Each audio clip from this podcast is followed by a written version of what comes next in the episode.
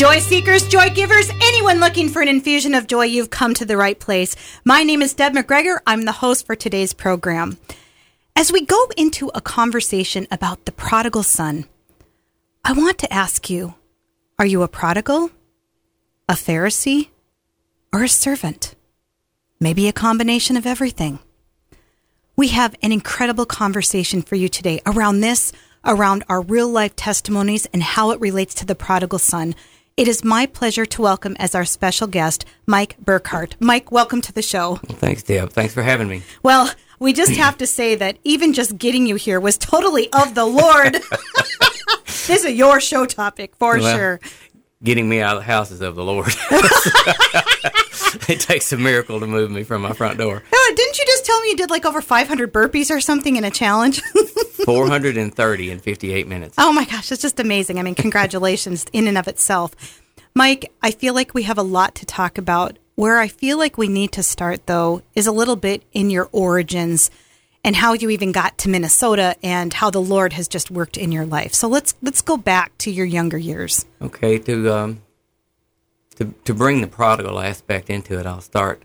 I was raised in a little town in Tennessee Big Rock, Tennessee. It was about the size of the parking lot of the radio station. I was the oldest of six. My dad was an abusive alcoholic. Um, we lived in a house that I wouldn't raise dogs in right now. I'm not not sad for it. It, it gave me a lot of insight into the harder side of life. My mother was very devout. Dad would come in occasionally.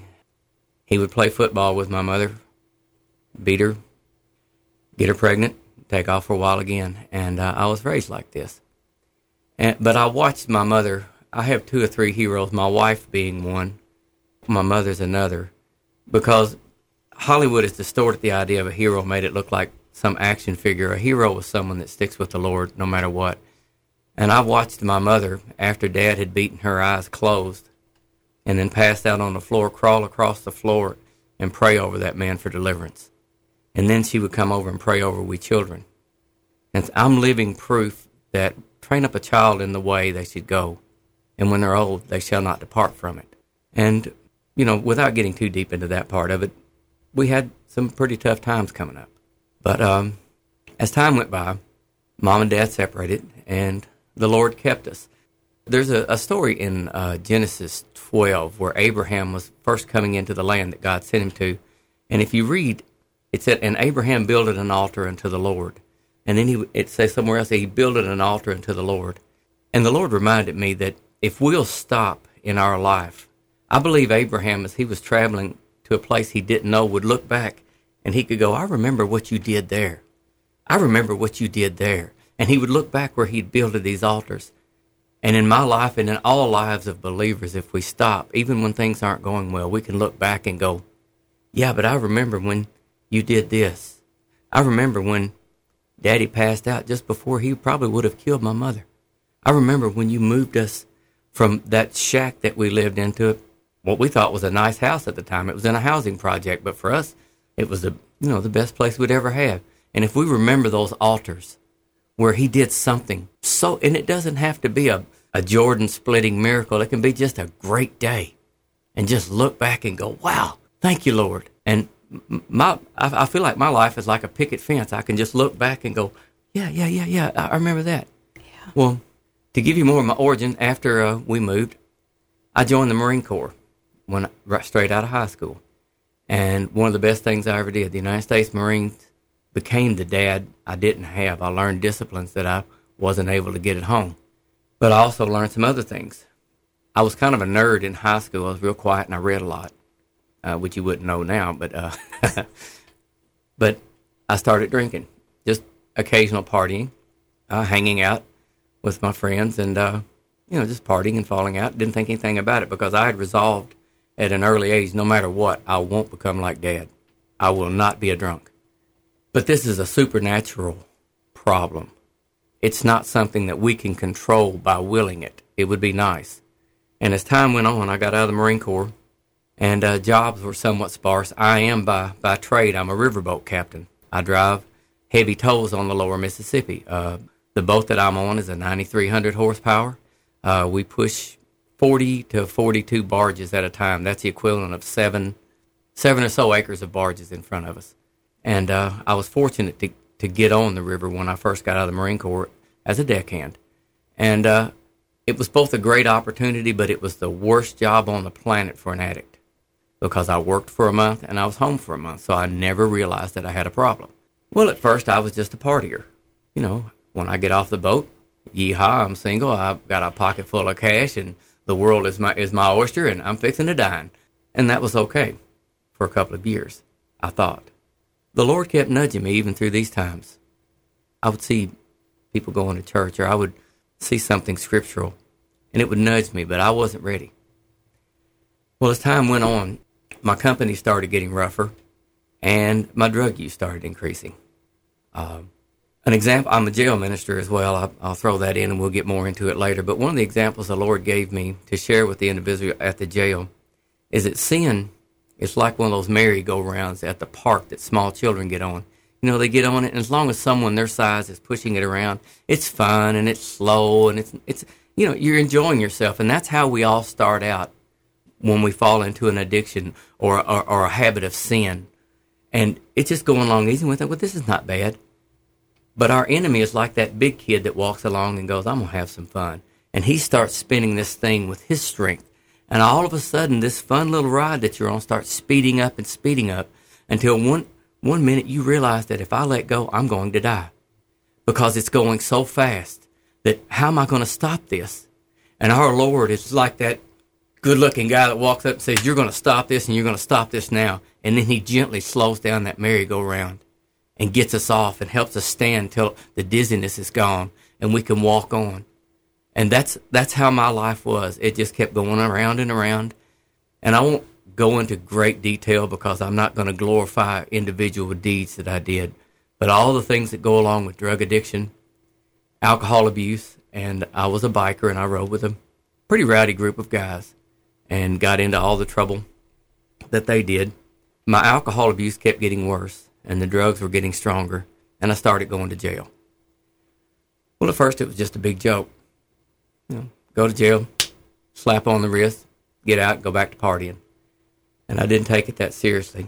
But as the years went by, my friends, the ones that had some decency about them, went on to their lives and carried on from that lifestyle. My friends started getting rougher and rougher. Other than one or two special exclusions, and, one of them is my precious bride, Laura. I was her hoodlum friend. Okay, uh, we got to be friends through some mutual friends, and we would go out, and I wouldn't drink excessively around her, and because she was the most beautiful thing in my life. I was in love with her from day one. It took me seven years to capture her, but I wouldn't have married me when I met me either. So. but anyway, as time went on, no one saw that other side of me except my rougher friends. And the jail stays got longer and more serious until in about 1987 or so, I started hating my life. I hated waking up and starting to drink out of the same beer that I'd fell asleep beside. I hated that all my money was going to drugs. I hated feeling bad. I hated letting everyone down because the thing of it is, is we don't realize that a, a, life with any sin, there's collateral damage. I let down those that I loved. I let down myself. I would hide. My mother didn't know how bad it was because I didn't want her to see that her son had turned into the same, pretty much the same type of drunken bum that she had had to escape from all those years earlier. And I started thinking, I've got to quit. And so I'd get in jail and I would do what so many of us do when sin, our sin catches up with us. I would swear, Lord, you get me out of this one. I swear as I ain't going to do it no more. And I would do pretty good for a few days. But then I'd be right back. I'd be drunk again or I'd be off on some big adventure.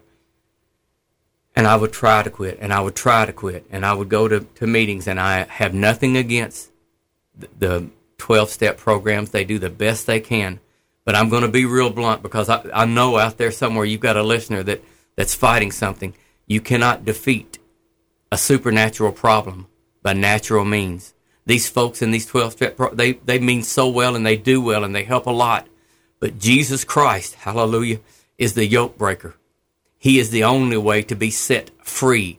I am not a recovering alcoholic and drug addict. I'm a born again child of the living God, and I am chained to nothing.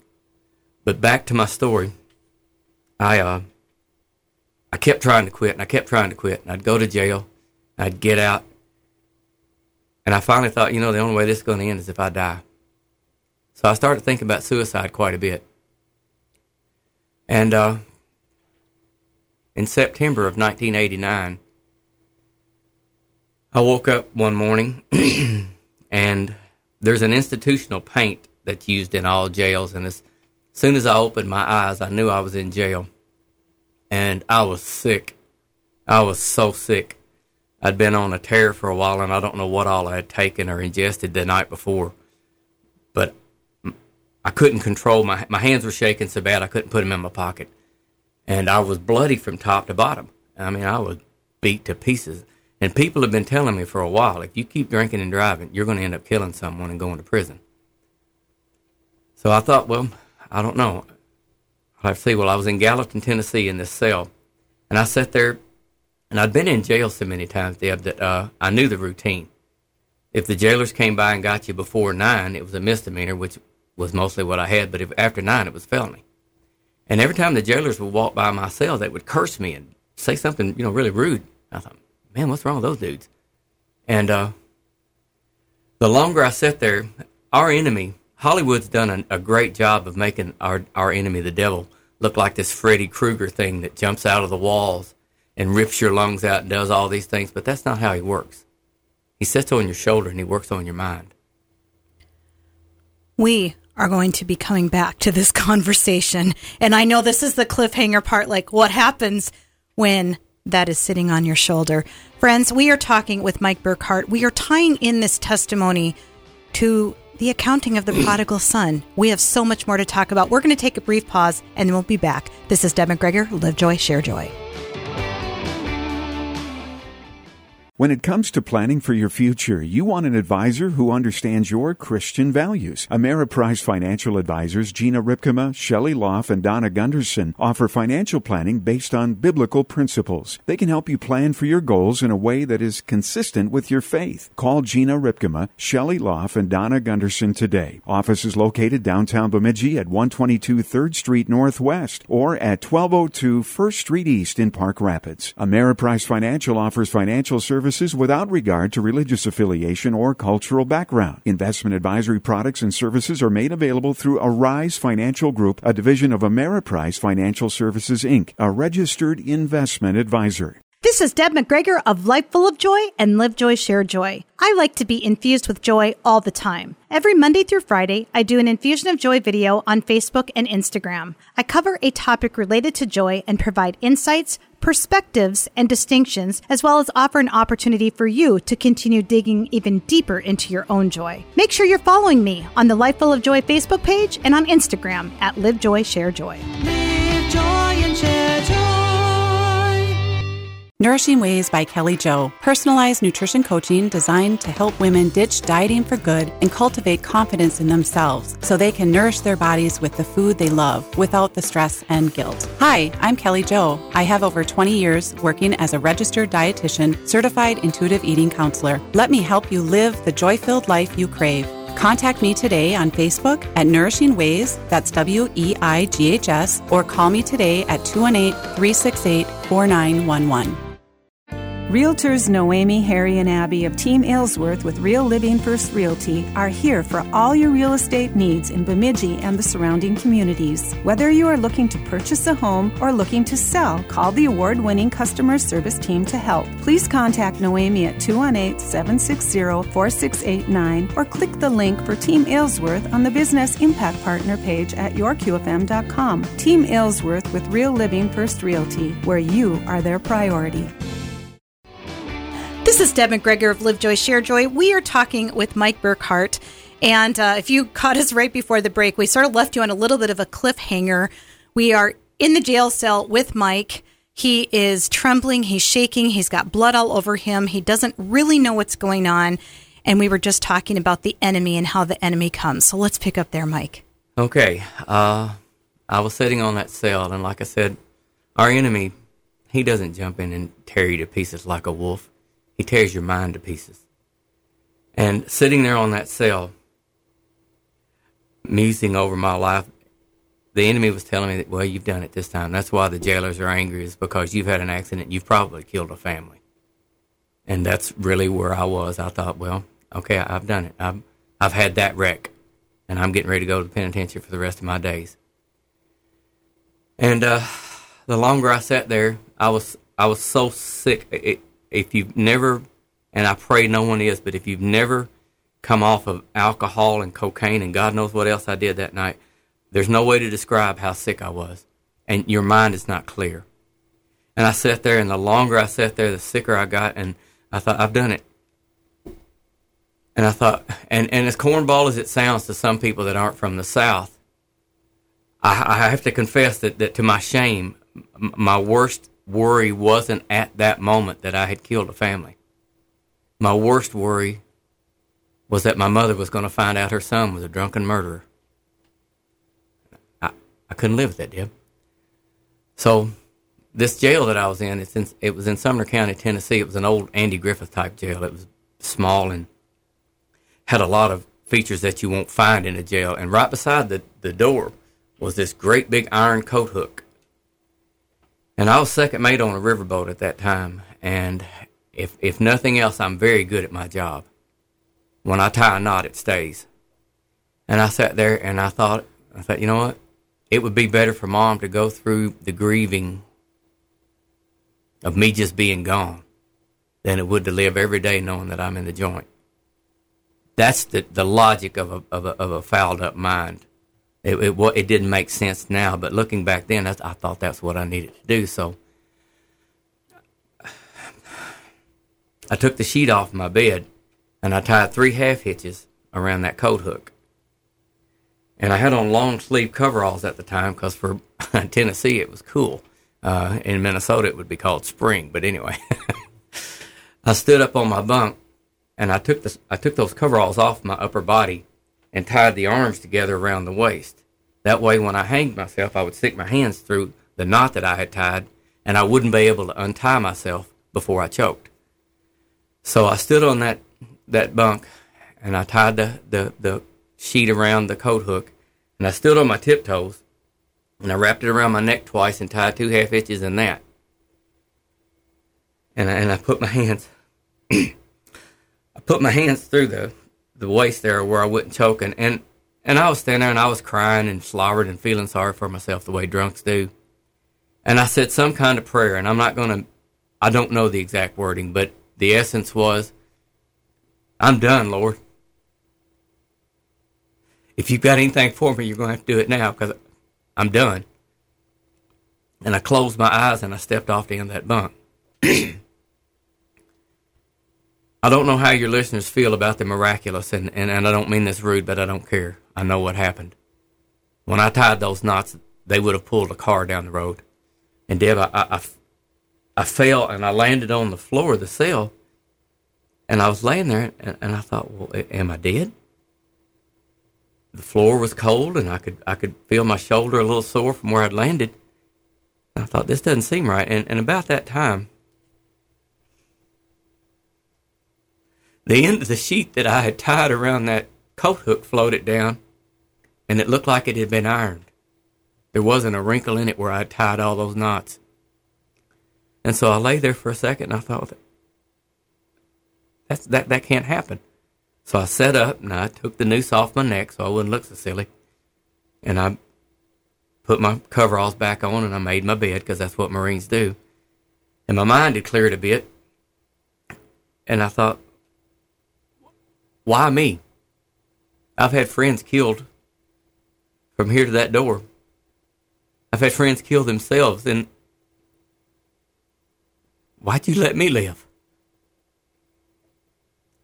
I couldn't figure it out, so I sat back on my bunk. And about that time, the jailers came up, and there was like five of them, and they had some riot gear with them. And they said, "Okay, Rocky, are you going to fight us, or you you want to go to court?" And so I asked him what was going on, and evidently something that I had taken the night before had made me wild. and it, they had to beat me nearly to death to get me into the jail. Now this was in the '80s; they don't do that stuff anymore. I know, but uh, that's why I was so bruised up. Long story short, I went and I was looking at some serious time in the pen. I had not converted yet. I had been given a reprieve by the Lord. And, and I want to encourage anyone, if you're listening to me, if God has given you a reprieve, don't try to ride it out. Get on your knees right now. I beg you, get on your knees right now. He gave me a little breathing room. He may not give everyone that. If you see a hole, take it. I beg you. If God has given you a reprieve from the situation you're in, from things that are pressing down on you, get on your knees and watch and see where He can take you. I had to throw that in because He gave me a bit of a reprieve. I went to court. this judge that I went to see had a reputation for really being hard on alcoholics, on drunks, especially those that drove. I went in. I'm standing there. I'm figuring I'm going to get three to five because I did a lot of other things besides just drinking. I'm not going to glorify those. I rammed a police barricade and some other things. She said, I want the court cleared. And she called me up. She got all the attorneys and the prosecutors away from and I had applied to go to a treatment center. And this lady called me up, and a tear came out of her eyes. She said, Let me tell you something, sport. She said, I've got a daughter in the same shape that you are, and I don't know why I'm doing this, but I'm going to give you 45 days. You go to treatment, and you get out. And if you don't do anything untoward for five years, we're going to, we're to remove this from your record. This lady had never done this. Even my lawyer was like, I don't know. God was at work. So I did my time. I went to treatment. I got out. And I spent two years as an empty shell. Because when God removes sin and misery from your life, if you don't allow Him to come in and fill that void, you're empty. The greatest thing that happened to me during that two years is that I finally wore Laura down and she married me. Oh, praise, praise God. Wow. And my sweetie and I have been married for 30 plus years now. And if she don't shoot me next week, it'll be more than that. But congratulations. Yes. Hallelujah. Oh and we gosh. had a son. But the first year of our marriage wasn't great because I was a jerk. I was empty. I was angry. I didn't know what to do. And, and I would try to be a husband. I'd try to be a dad. And, and, I didn't know how. And I didn't know what was missing. And I was always mad because that hole that alcohol and cocaine and marijuana had filled had nothing in it. And uh, Laura and I got talking about, well, we'd rather have a divorce than to have my son raised up under the type of conditions that were going on. And it wasn't every day, but it was enough that it was concerning. My wife is a perfect example of, of, of what the Lord was talking about about the man building his house upon a rock in the book of Luke, where he said, and he digged deep.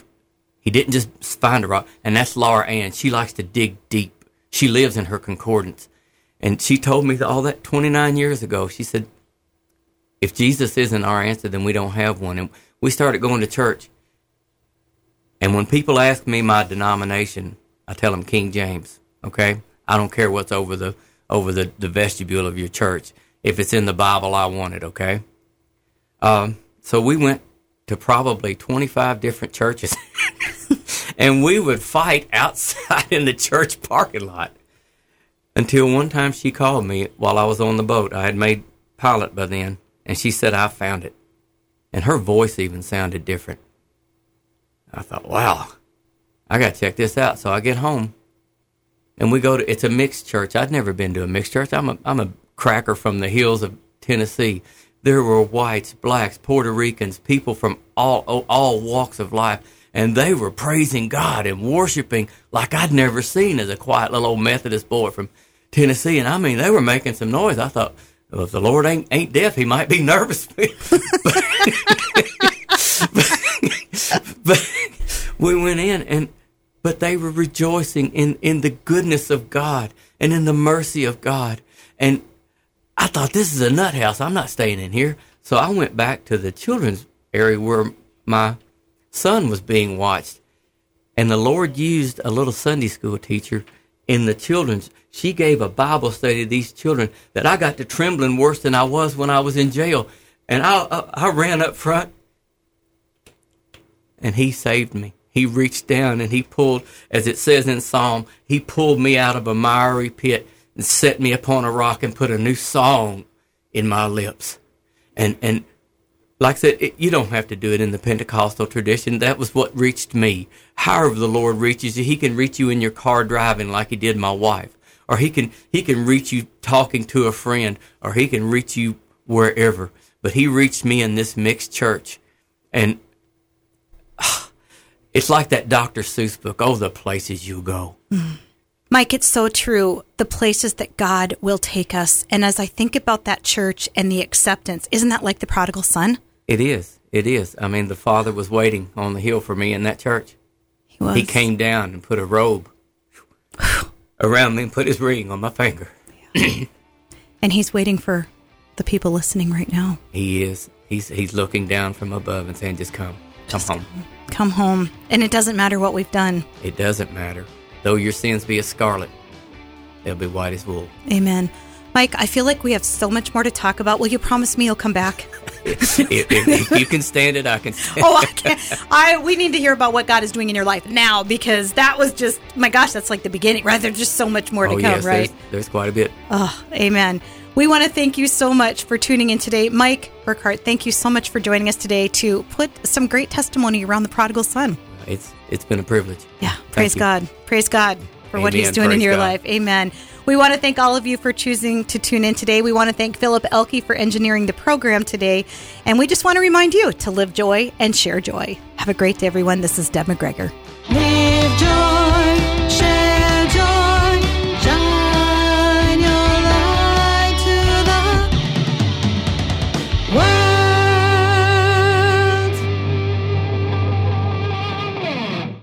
Deb McGregor of Life Full of Joy.